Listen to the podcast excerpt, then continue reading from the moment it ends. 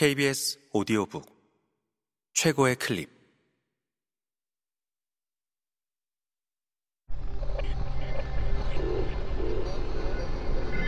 KBS 오디오북.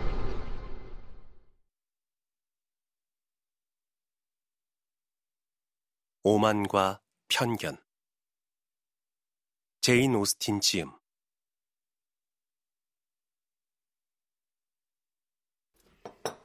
이런 경우는 사람들을 속이는 게 즐거운 일인지도 모르지. 샬럿이 말했다. 하지만 그렇게 철저히 방어를 하면 때론 불리해질 수도 있어. 여자가 그런 기술로 남자에게 자기 마음을 숨기다가 그를 붙잡을 기회를 놓칠 수도 있다고. 그렇게 되면 설령 세상 사람들 또한 까맣게 모른다고 해서 그게 얼마나 위안이 되겠니? 대개 사랑의 감정에는 고마움과 허영심이 무척 많이 묻어있는 법인데 그 감정을 그냥 내버려 둔다면 과연 무방할까? 우리 모두 시작은 거리낌 없이 할 수 있어. 누군가를 좋아하는 감정은 정말 자연스럽잖아? 하지만 우리 가운데 상대의 격려 없이도 진정한 사랑에 빠져들 만큼 용기가 넘치는 사람은 거의 없을걸? 여자라면 열에 아홉, 자신이 실제로 느끼는 것보다 더 많은 애정을 보여주는 편이 오히려 나아. 빙리 씨가 제인을 좋아하는 건 분명해. 하지만 제인이 거들어주지 않으면 그분은 그저 좋아하는데 그치고 말 거야. 하지만 우리 언니 입장에서는 그 성격의 최대한으로 빙리 씨의 사랑을 돕고 있는 걸? 언니의 마음을 나도 알아차릴 정도인데 뭐. 그분이 눈치 못 챈다면 진짜 멍청이지. 일라이자, 잊지 마. 빅리 씨는 네 언니 성격을 너만큼 잘 알지 못한다고. 그래도 어떤 여자가 어떤 남자를 유독 좋아하면서 그걸 애써 숨기려 하지 않는다면 남자가 당연히 알아차려야지. 충분히. 자주 만난다면 그렇겠지.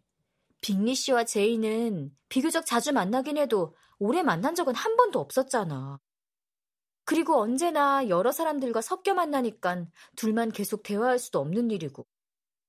그러니 제이는 빅리 씨의 관심을 사로잡을 수 있는 시간이 반 시간이라도 최대한 활용해야 해.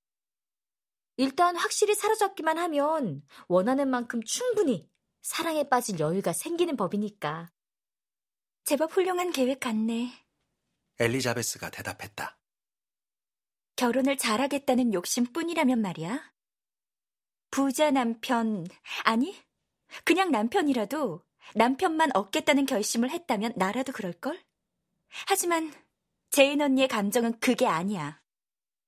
언니는 속셈을 갖고 행동하는 사람이 아니거든.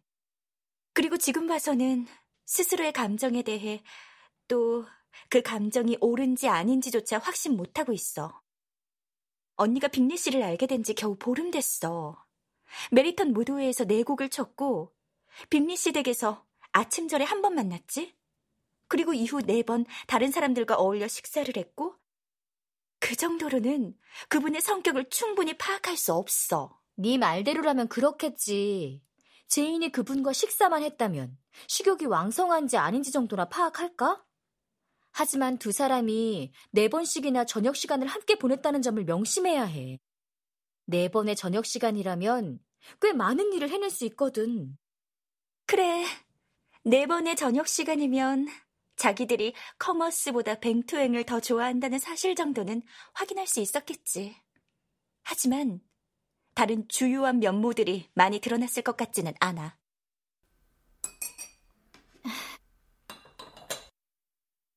어쨌든 진심으로 제인이 잘 됐으면 좋겠어. 나는 제인이 내일 당장 빙리 씨와 결혼한다 해도 12달 그의 성격을 따져보고 결혼할 때만큼이나 행복할 것 같아. 결혼의 행복이란 순전히 운에 달린 일이거든. 상대방의 성격을 서로가 속속들이 알고 있거나 결혼 전부터 꼭 닮아 있었다고 해서 그게 두 사람을 더 행복하게 해주지는 않거든. 부부란 서로 안 닮으려고 어지간히 애쓰다 결국은 각자의 목만큼 짜증을 내게 되어 있어. 그러니 평생 함께하기로 한 상대방의 결점이라면 되도록 모르는 편이 낫지? 샬럿, 웃음이 나오려고 해. 어쨌든 그건 바람직하지 않은데? 그게 바람직하지 않다는 것도 잘 알 테고. 막상 말대로 하지도 않을 거면서. 엘리자베스는 언니를 향한 빅리 씨의 관심을 지켜보는데 열중하느라 자신이 그의 친구의 눈에 관심이 대상이 되었다는 사실을 전혀 눈치 못 채고 있었다.